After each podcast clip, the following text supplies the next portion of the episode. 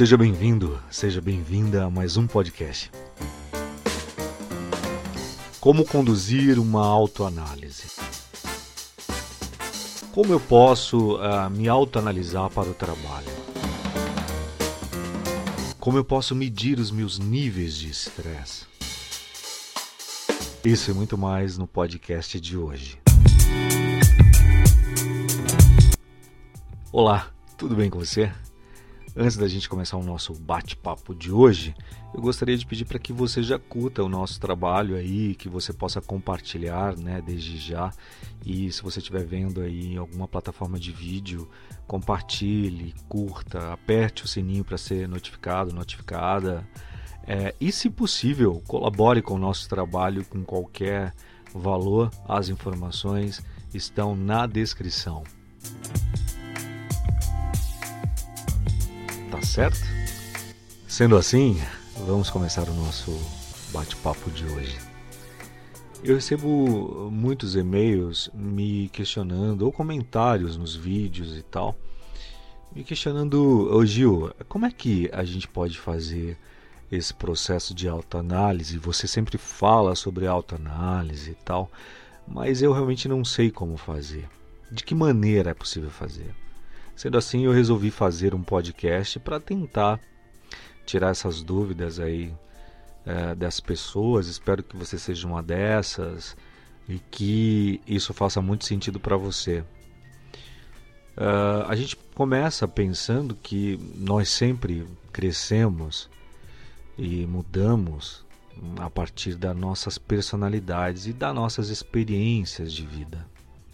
Por isso é importante a gente está sempre nesse, nessa busca, né? Uh, nessa uh, vontade de fazer autoanálise periodicamente, para que a gente possa refletir sobre onde estamos, né? quais são os aspectos que estão nos cercando da, na vida. Uh, e aí, se você acabar se familiarizando com essas informações, você vai se preparar melhor para fazer os devidos ajustes do dia a dia. Então, uh, falando sobre a autoanálise, quando eu vou falar pelas minhas experiências, claro, uh, e as ordens e a ordem que você colocar isso, não importa, tá? Eu estou dizendo que isso começa por mim. E aí, óbvio que faz sentido para mim começar dessa maneira, né? Eu sempre começo a primeiro método é analisando a minha estima, a minha autoestima, né? Eu acabo refletindo sobre as experiências da minha infância, por exemplo. Uh, eu acho que eu tenho convicção de que nem sempre é fácil a gente entender quem nós somos e por que é que de acho nós nos comportamos de determinadas maneiras, né? Muitos dos fatores que condicionam o nosso comportamento e a nossa percepção, elas elas são resultados de atitudes e crenças do nosso subconsciente. Uh, e isso, nesse sentido, então, é importante que a gente reflita bastante para a gente descobrir como é que isso, é, como é que a gente enxerga é, isso nos níveis, né, nos níveis mais pessoais. Então, eu acho uh, e, e que a gente deveria começar realmente a autoanálise análise olhando para a questão da autoestima e nos questionando da seguinte forma: quando eu era criança, me sentia ouvido ou era sempre criticado ou ignorado?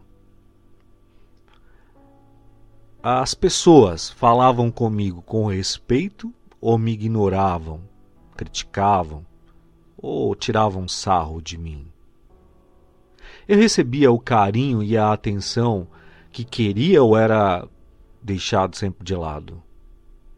Eu sofria algum abuso físico, verbal ou sexual? as minhas conquistas recebiam o devido reconhecimento? Os meus fracassos eram aceitos ou julgados?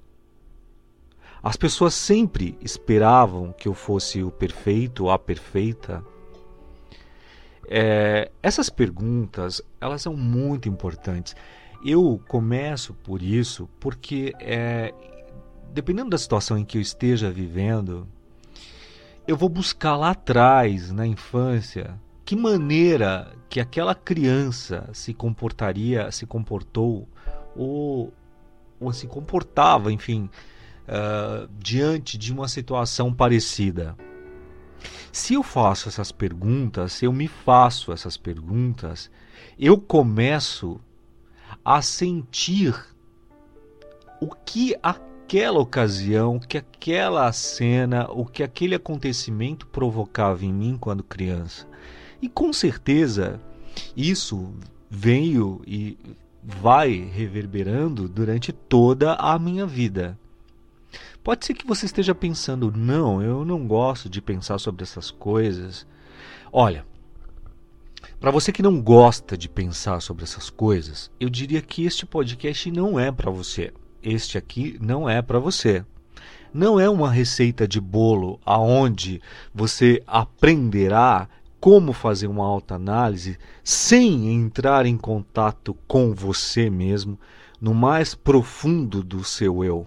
Então eu recomendo a você que nem escute agora. Se você está disposto, se você está disposta a entrar em contato com você mesmo, com você mesma e descobrir em você ferramentas para você realmente resolver muitas das dores que te cercam, então fique comigo, ok? Então, analisando aí a questão da autoestima e dentro dessas perguntas, desses questionamentos que eu lhe apontei, dentre alguns desses questionamentos, eu uh, diria para você que você poderia começar, inclusive, registrando. Você é, você poderia anotar em um caderno, não é? Essas perguntas, essas questões. E aí, em cima de cada pergunta dessa, em cima de cada questão dessa, você fosse uh, refletindo, analisando, sentindo, se vendo durante todo o processo da sua vida, durante todos os anos, né? Começando quando criança, mas se isso se repetiu e se repete, né? Durante toda a tua vida então você vai registrando essas variações de sentimento, essas variações de humor, né? Ah, aconselho você a ter um diário, um caderno, e você vai fazendo essas anotações ao longo do teu dia em que você esteja mais reflexivo, mais reflexiva. E aí sempre que você notar que está passando por alguma mudança, você também coloque Quais foram os períodos, os anos e as idades que você também passou por esses mesmos sentimentos de mudança, né? Esse é o primeiro passo para você identificar o que é que a tua voz interior está te dizendo.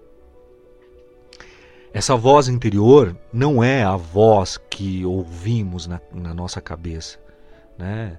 É um conjunto de pensamentos que passam pela nossa mente.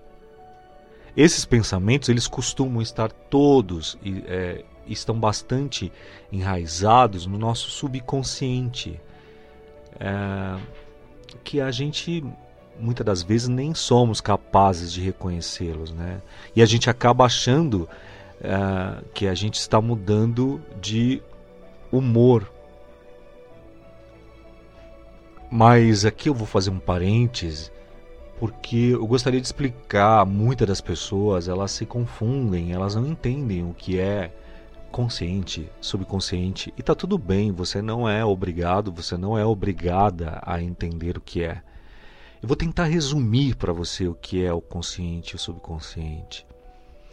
O consciente é tudo que está na superfície, é tudo que você está notando agora, é tudo que você está olhando agora, que você está vivendo, ouvindo, sentindo, agora nesse momento, tá? O que é subconsciente é o que está embaixo desse consciente. Muitas das vezes no nosso dia a dia, se instala traumas que você não estava atento e que você não estava atenta uh, e que passou despercebido pelo teu olhar consciente. Mas aquilo foi instalado dentro de você mais para frente, em algum momento isso vai surgir ou não, isso vai surgir, você vai lembrar daquele momento em que esse trauma se instalou. Pode ser uma briga, uma discussão onde alguém te disse algo que uh, você introjetou, que você absorveu, uh, e aí aquilo se tornou uma disfunção em você, no teu corpo, enfim, na tua saúde, na tua saúde mental, física e espiritual, enfim. É... Então, o consciente é tudo que você acha que você está consciente. O que é inconsciente é aquilo que foi por baixo dessas informações, é aquilo que está escondido. Entende? Então, o consciente ele vai decidir quais informações devem ser mantidas no teu cérebro e quais não devem, pelo menos num nível.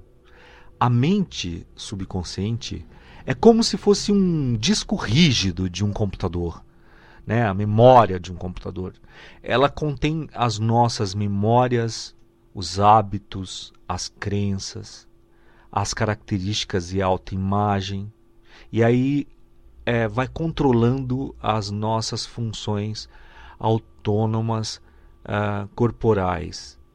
Então, desta forma, eu espero que você tenha entendido a diferencial que é consciente e subconsciente. Podemos falar disso em uma outra uh, oportunidade, uh, mas que é, é o básico para você entender muito. Você pode me perguntar, Gil, a gente lembra de tudo que está no subconsciente? Não, obviamente que não, mas a gente é controlado por ele.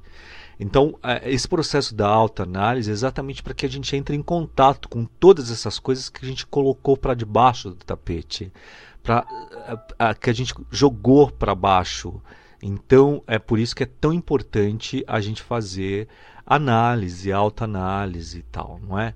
Então, ainda voltando esse processo aí de registrar suas informações, seu, seu, seu humor e tal, e sobre a, a voz interior, a gente pode dizer coisas positivas, né, ou autodepreciativas.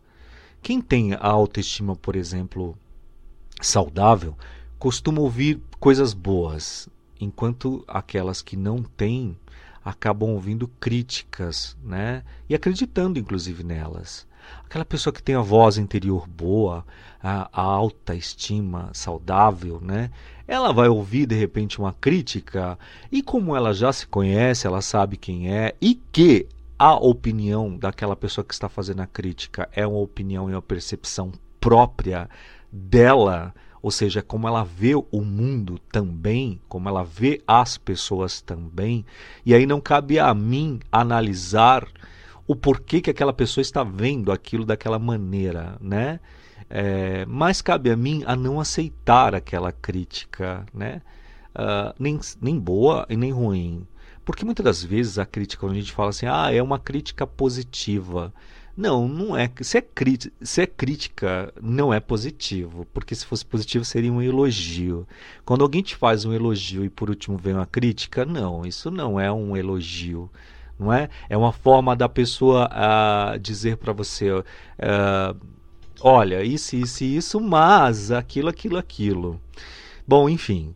Uh, também isso é um outro papo sobre críticas e sugestões e tal. É, o que é importante é quando você eh, entende que tem uma saúde mental boa, que você tem uma autoestima saudável, é que aquilo que a pessoa vai dizer ou que aquilo que a pessoa disse não vai fazer o mínimo efeito na tua vida, né? Uh, então, simplesmente passa, né? Sejam coisas boas ou coisas ruins. Por que coisas boas?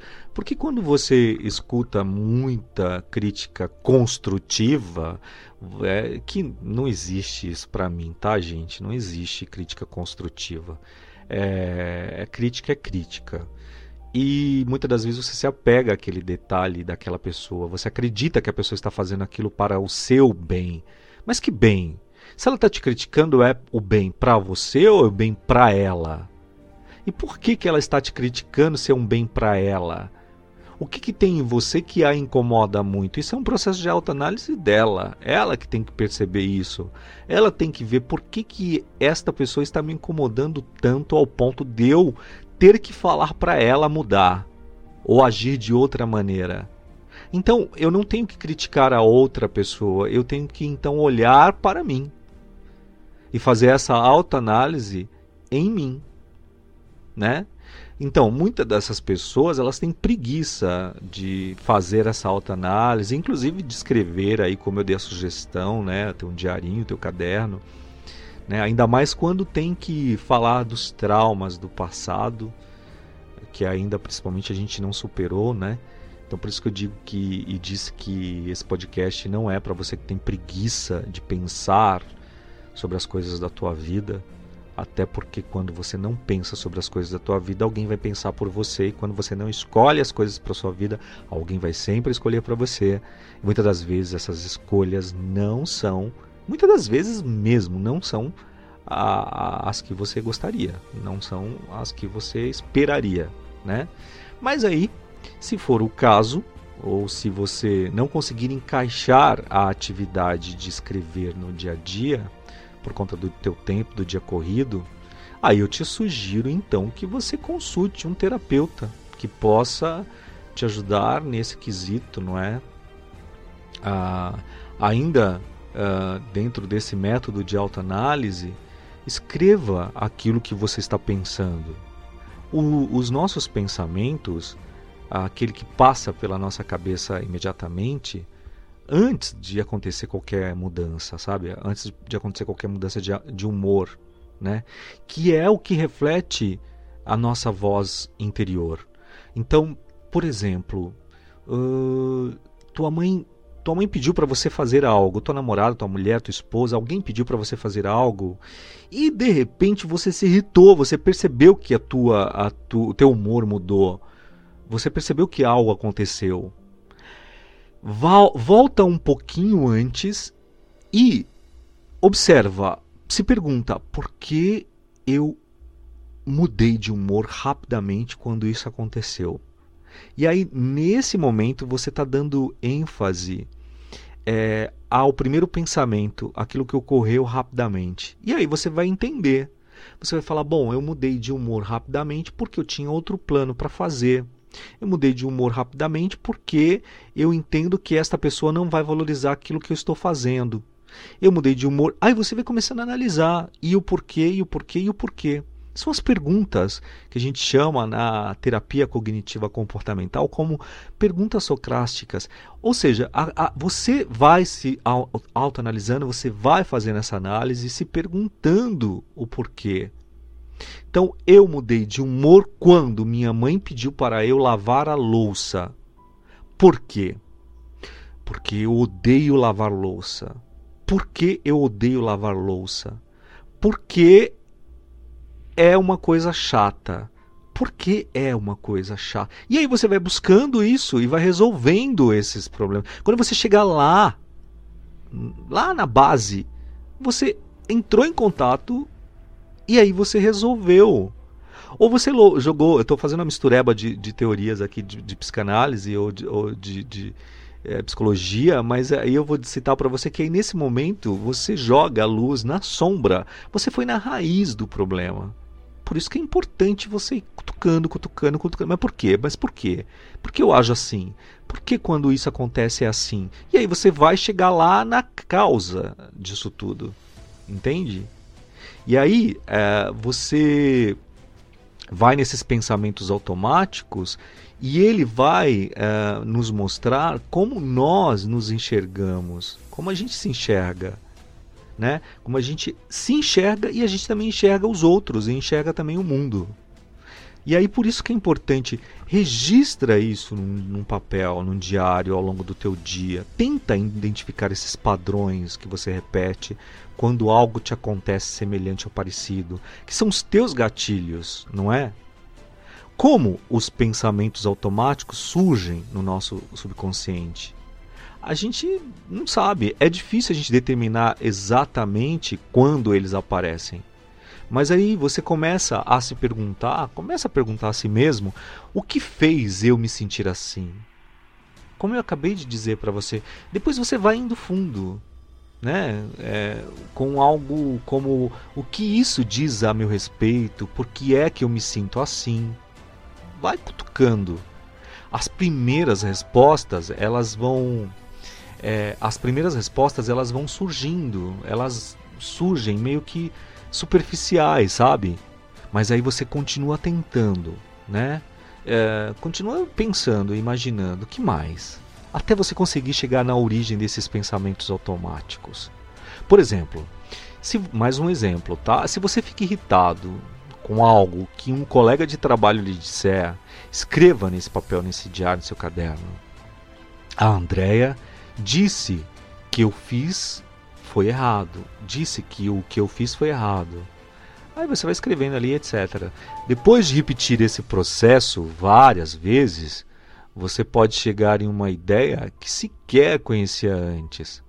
Como uh, eu não sou tão bom nisso quanto as outras pessoas, e por aí vai. Você vai entendendo as causas disso tudo, né? O que é importante é você entender, é você estudar uh, os teus padrões de, de pensamento.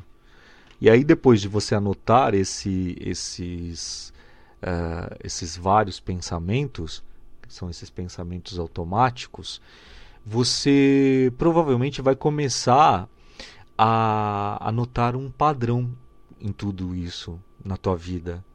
Entende? É, você vai tentar agora entender se há um tema comum às ideias que passam pela sua cabeça. Se é exatamente um gatilho específico que te faz te auto-sabotar. E de que maneira é isso? Como é isso? Entende? É, você vai se perguntar se é, essas ideias, esses pensamentos são saudáveis, se são libertadores ou se são negativos, se são autodepreciativos né?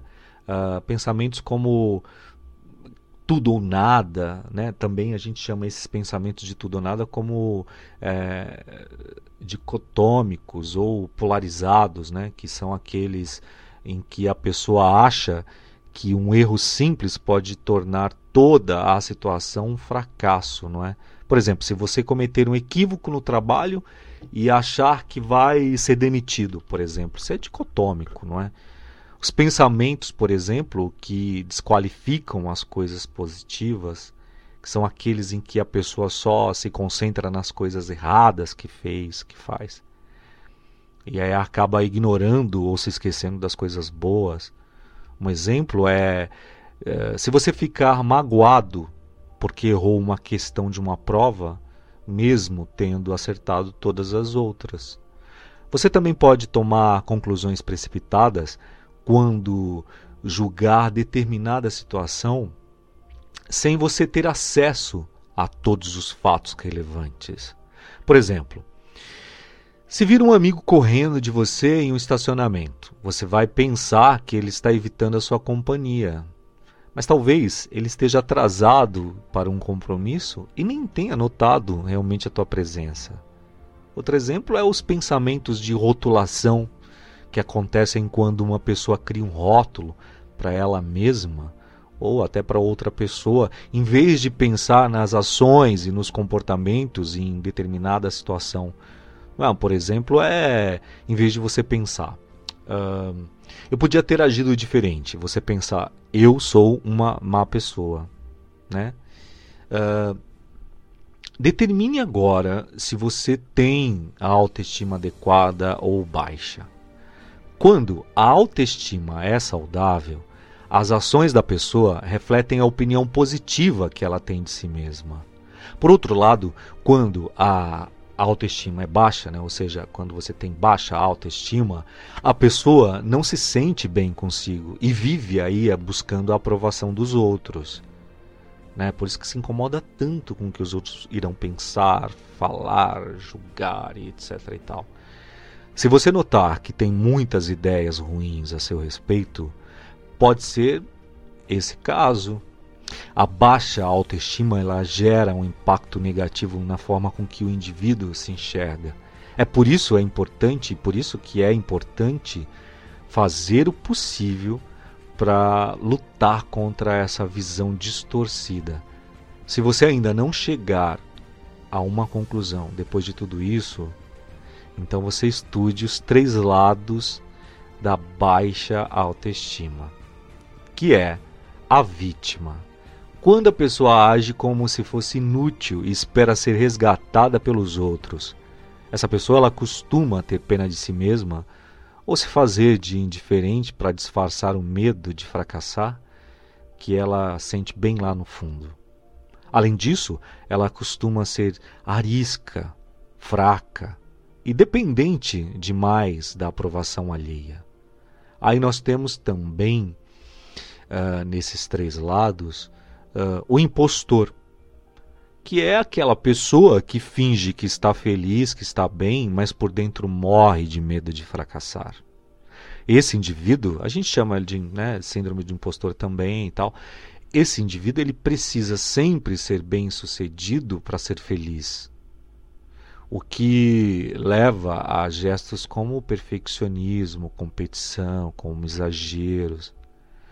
Aí nós temos também nesse, nessa, nesse pilar, nessa tríade, né, na verdade, uh, uh, o rebelde, que é quando a pessoa tenta menosprezar os demais.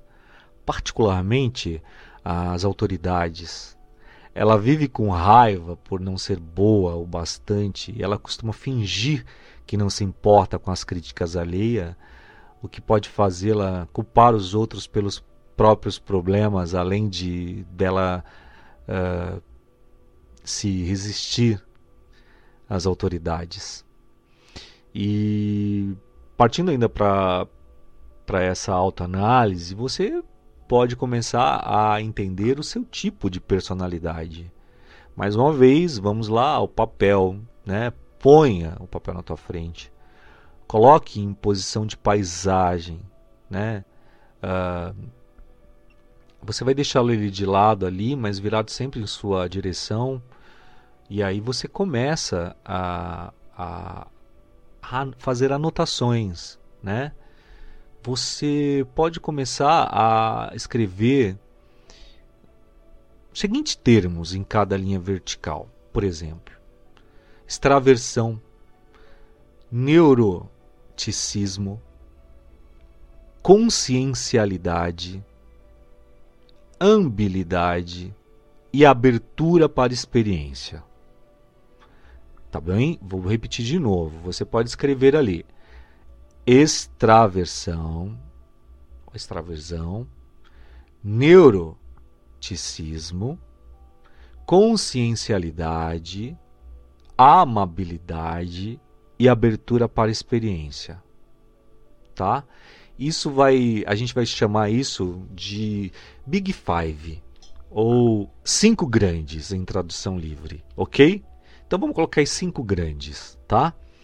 E aí é, a gente vai descrever traços dessa personalidade. A maioria das pessoas que fazem isso, a maioria dos pesquisadores que aconselham fazer essa técnica, acredita que eles refletem os componentes gerais da personalidade que são mais importantes nas interações interpessoais.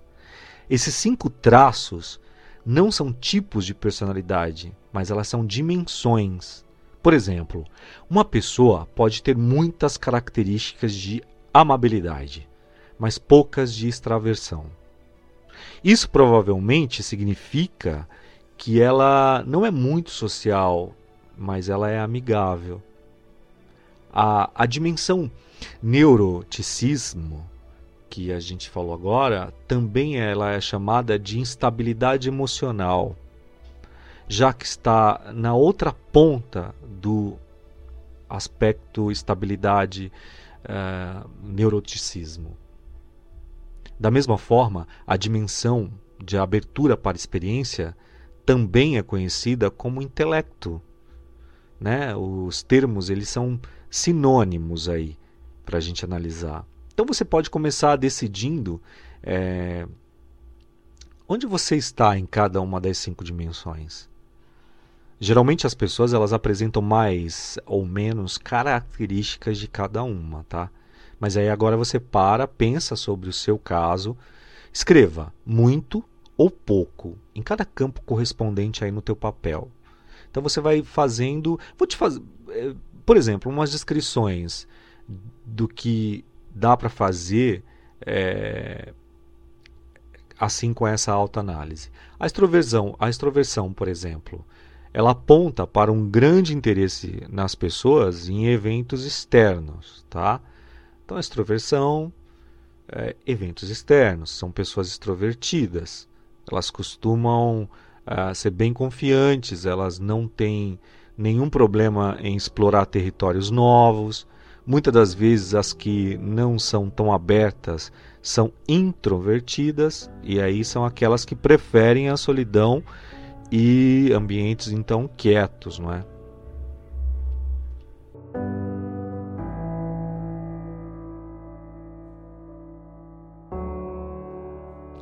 E aí nós temos o lance do neuroticismo, né, que reflete o nível de ansiedade, que são aquelas pessoas que têm traços fortes, que costumam sentir as emoções negativas mais fortes que as demais pessoas, né? Se você vive preocupado, ansioso, uh, pode ser que você realmente se encaixe nessa dimensão aí, né? E aí nós, uh, aberto, por exemplo, a pessoa que é aberta para a experiência, ela indica a disposição da pessoa, essa abertura de experiência indica a disposição da pessoa a ajustar a forma de pensar quando ela se adapta com informações novas. Por exemplo, se você se encaixa nessa dimensão, de, de, de abertura de experiências, provavelmente você tem visões incomuns e livres. Se não se encaixa, é mais convencional e concreto, com certeza na forma de agir. E a consciencialidade? A consciencialidade reflete o quanto a pessoa leva as demais em consideração quando toma decisões, bem também como que nível de autocontrole ela tem. Se você se encaixa nessa dimensão, provavelmente você é disciplinado, você é disciplinada, você é organizado, organizada, é autossuficiente. Se você não se encaixa, é porque segue os impulsos e se vira bem em ambientes fluídicos e que mudam o tempo todo. Ah, e a amabilidade, Gil? Bom, a amabilidade ela vai indicar em que grau a pessoa é compatível com as demais além do quanto ela se importa com os outros. Se você se encaixa nessa dimensão, provavelmente você é uma pessoa empática. Você consegue entender as pessoas de forma fácil, você de forma fácil e ágil, né? E aí você tem características como ser gentil, né? Você ser uma pessoa de bom coração. Se você não se encaixa, é porque não dá tanta importância às emoções quando decide é, a melhorar essa maneira de se comportar, por exemplo, há uma diferença muito grande de gênero nesse traço, né? E por que, que eu estou lembrando disso agora? Porque eu, a, as mulheres, eu acho que têm mais empatia, é, têm mais amabilidade do que os homens, com certeza. Então você começa a pensar aí agora como é que esses traços influenciam as suas personalidades, a sua personalidade. As pessoas elas vão se comportando de determinada maneira em certos ambientes de acordo com o que lhe é confortável. Então essa autoanálise ela vai poder te ajudar a entender por que é, você se porta da forma como você se porta. Há pessoas é, que podem se encaixar em maior ou menor escala em cada uma dessas dimensões. Contudo, eu posso dizer para você que há 45 combinações de personalidades diferentes, quando todas essas possibilidades elas são combinadas, viu? É... Você pode, por exemplo, você trabalha, faça aí uma autoanálise também no trabalho, faça uma autoanálise para o trabalho, né? Escolha um momento conveniente no trabalho, por exemplo. Deixe para você fazer a autorreflexão. Quando você tiver esse tempo livre, uma hora, meia hora, e aí nessa ocasião você você estuda os seus hábitos dentro do trabalho, os objetivos, as competências e o desempenho geral. Né? Além de você poder também aí é, revisar as anotações pessoais que você fez anteriormente, que você tem feito, está fazendo. Aquelas outras informações que ajudem você a fazer uma autoavaliação precisa sobre você. Começa a listar tudo que você conquistou no trabalho no último ano. Não tenha medo de forma nenhuma de incluir todas as coisas boas que você fez, tá? Comece a fazer isso, escrever e se orgulhar de si mesmo, de si mesma, até porque isso não é errado, não é? O principal objetivo aqui, nesse tipo de autoanálise que eu estou destacando, é, é para não ser redundante até, né, sendo redundante, é destacar justamente as suas realizações. Você deve pensar em todos os projetos em que você trabalhou, nas responsabilidades que você teve e nas formas com que contribuiu para com a empresa, para com o teu trabalho. Sempre que possível, use exemplos específicos como releia a caixa de e-mails para se lembrar de algumas conquistas do ano que você teve ou você tenha deixado passar se você já registra os seus projetos que você executa regularmente em algum lugar, como num arquivo do computador, por exemplo, consulte eles é, periodicamente. Faça perguntas que ajudem na sua autorreflexão, por exemplo. As minhas conquistas contribuem para com a missão da empresa.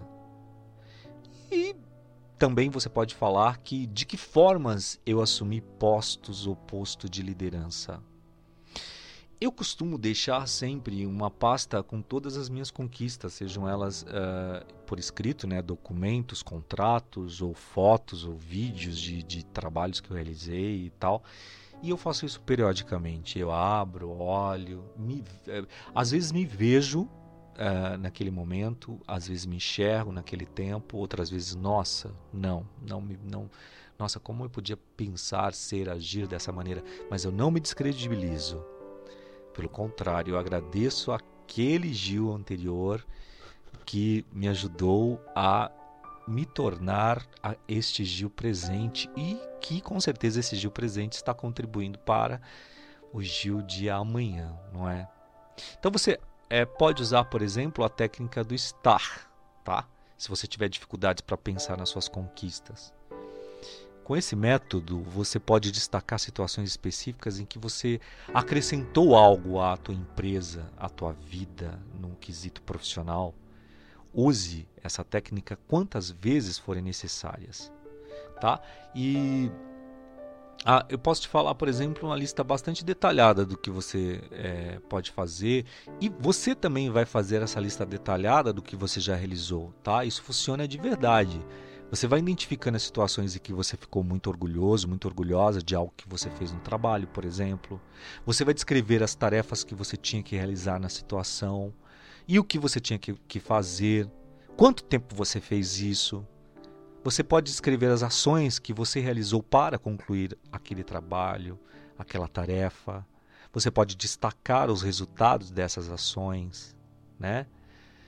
Você pode também começar a escrever é, quais áreas que você gostaria de melhorar na tua vida. Você pode ficar tentando aí se concentrar é, é, somente nas realizações, mas é muito importante você ser bastante objetivo ou objetiva nessa sua autoanálise. Pensa nas áreas em que você poderia ser um pouco mais eficaz ou nas vezes em que não cumpriu um objetivo. Assim, você vai ter uma noção mais precisa de como foi o seu desempenho. Você vai aproveitar a oportunidade para fazer uma autorreflexão, mas também você vai usar esses feedbacks de chefes, né? Eh, seus, esse, essas, esses, essas suas avaliações de desempenho, que são recentes, é, para saber a verdade de como você está saindo, como você saiu, entende? Você vai agora listar uma, uma uh, você vai fazer aí uma lista de cinco ou seis objetivos que você gostaria de cumprir no próximo, no próximo ano, no próximo tempo, no próximo mês. Essa parte da autoanálise é um plano de ação, tá? E ela deve focar mais nas coisas que você pode fazer para melhorar. Você vai vendo esses seus objetivos, deixando ele, eles claros, né? E obviamente se dedicando em se concentrar para que isso aconteça. É, você vai listando as mudanças que você viveu recentemente, né? É, mudar realmente, eu gosto, né? Eu gosto de mudança mudar, tem gente que não gosta, né? A mudança, mudar pode ser bom, casar, ter filho, ser promovido no trabalho, né? Tem mudanças também que as pessoas enxergam como ruim, outras como boas, inclusive, né? Perder emprego, enfrentar um divórcio, dependendo da situação que você está vivendo, pode ser bom também isso, né? De qualquer maneira, todo o processo de mudança pode ser estressante para quem tem que se adaptar a uma nova experiência de vida. Então, é hora de você parar um pouco, refletir, anotar tudo, tudo, tudo que você viveu de diferente nos últimos meses que podem estar te causando uma certa tensão. Vamos pensar nos seus valores, né? Você precisa ficar bastante é, é, atento, atenta. E se perguntar se você precisa realmente ficar estressado uh, com essa sua forma de viver. E se de repente esse estresse que você anda tendo ou se eh, que vem se repetindo faz parte agora dos seus novos valores, das suas novas crenças. Por exemplo, se você é um cara, uma mulher, um homem ambicioso e competitivo, mas você está insatisfeito no, no emprego, provavelmente vai ficar estressado por causa dessa incompatibilidade. Quando os sistemas de crença e de valor eles não combinam com a experiência da sua vida, qualquer um fica feliz ou estressado, ou fica infeliz ou estressado, porque não combina mais com você. Talvez você esteja vivendo esse papel de estressado aí tudo mais, de infeliz, se baseando em toda a tua vida e você não consegue entender por que você está assim. É porque realmente não está combinando o teu modo de viver agora uh, com o que você está fazendo. Ou vice-versa. Então você responde aí essas perguntas para você, para você determinar o que está acontecendo. Que valores eu mais prezo? Bondade, honestidade, sucesso, passar tempo com a família. O meu comportamento entra em conflito com esses valores? Se eu gosto de passar mais tempo com a família, por exemplo, eu consigo ou eu estou impedindo esses encontros por outros compromissos que eu acabo arrumando? Então, Fatores como trabalho, por exemplo, relacionamentos, amizades e outras áreas de vida estão entrando em conflitos com esses valores? Você pode começar a pensar, por exemplo, é... eu não consigo passar tempo com a minha família por causa do trabalho? Vai examinando aí o ambiente à sua volta, os espaços em que você vive que você trabalha, né, que você passa a maior parte do teu tempo, isso vai interferindo com certeza no teu nível de estresse, teu ambiente vai interferindo, né? Se você vive em ambiente violento ou perto de multidões, de barulho, de poluição, de elementos agradáveis, eu, por exemplo, tenho horror a barulho. Então, isso realmente é um fator que acaba me estressando uh, muito. Eu não gosto de lugares barulhentos, pessoas gritando ou barulhentas. Eu tenho, eu tenho realmente uma certa aversão. E isso acaba me estressando bastante. Mas aí eu faço o quê? Eu esquivo, evito, né? E aí você tem que começar a pensar sobre o quanto esses locais contribuem para esse seu problema de estresse, né? Você vai pensando sobre as suas dinâmicas pessoais, os problemas das dinâmicas pessoais. É, esses fatores também é, podem influenciar bastante os níveis de estresse. Né? Ah, você pode fazer algumas dinâmicas que você pode levar em consideração quando você for fazer essa sua autoanálise sobre esse setor de, relacionado ao estresse pessoal, de pessoais, né, com os problemas pessoais. Então, por exemplo, finanças. Você tem dinheiro suficiente para suprir as necessidades básicas como moradia, alimentação, vestuário e transporte? Família.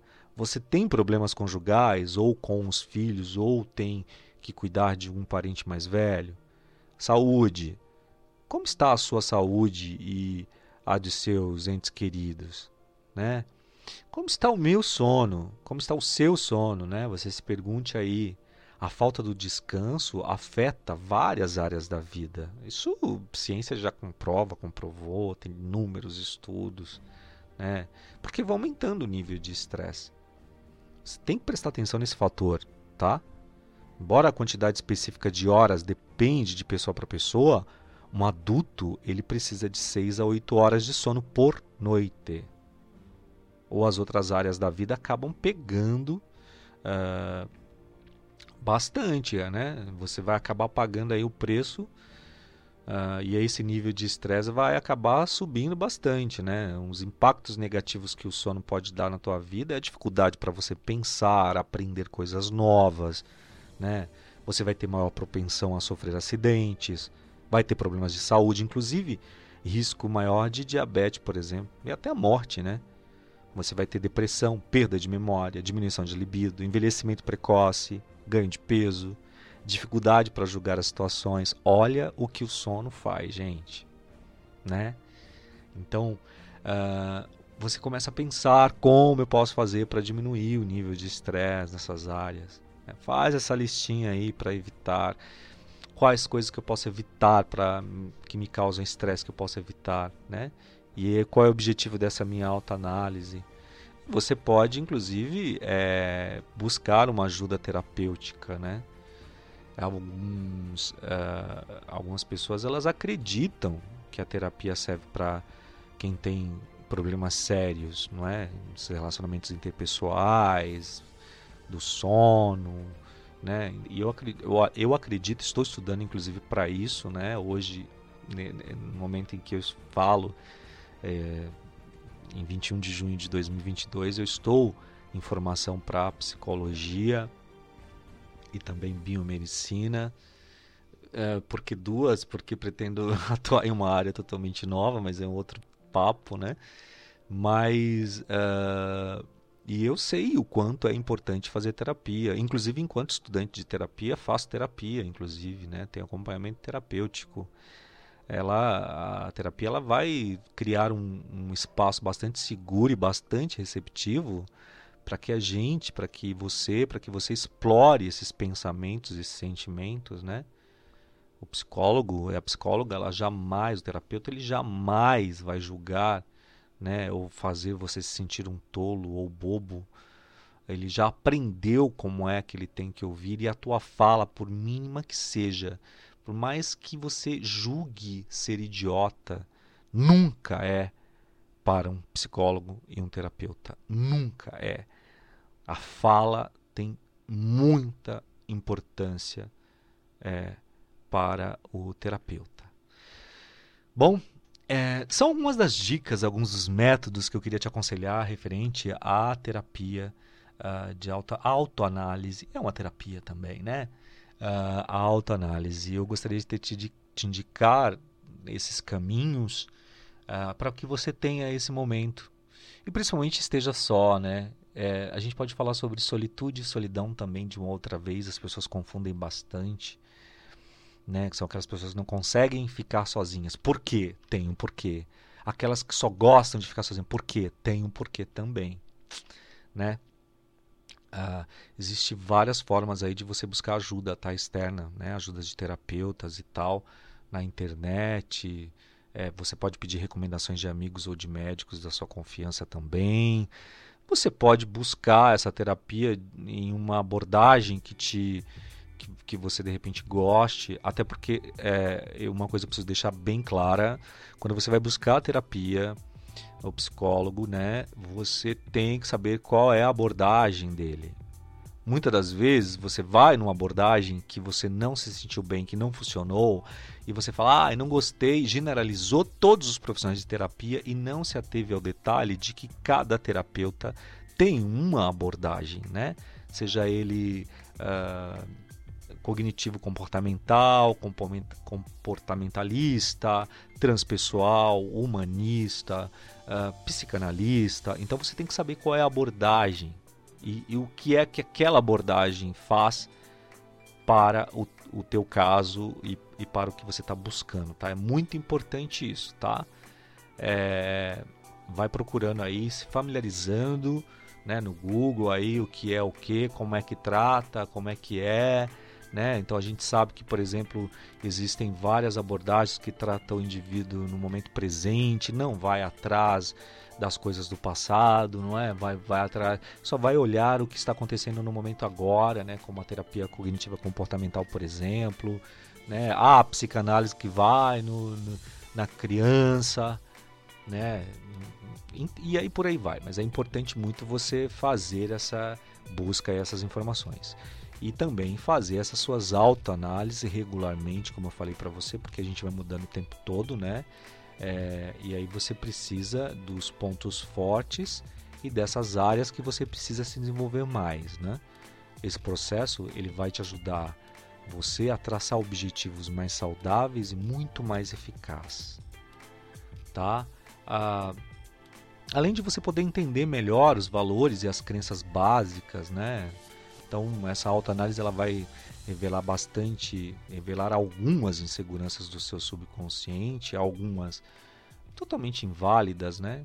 Então você não pode ter medo, tá? O seu objetivo é realmente identificar esses traços para que aí você possa superá-los. O podcast de hoje foi um pouco longo, eu espero que você tenha gostado desse nosso bate-papo de toda maneira, é, eu passei aí o recado que eu queria passar. Se ficou alguma dúvida, por favor, mande e-mail, entre em contato. E eu não poderia deixar de pedir para você mais uma vez a colaborar conosco com qualquer doação para que a gente amplie o nosso trabalho cada vez mais. As informações estão no rodapé. Compartilhe esse, esse áudio, esse vídeo, enfim. É, até porque conhecimento sem compartilhamento não é conhecimento, é estupidez. Então. Ficamos por aqui e até a próxima semana. Beijo. Tchau.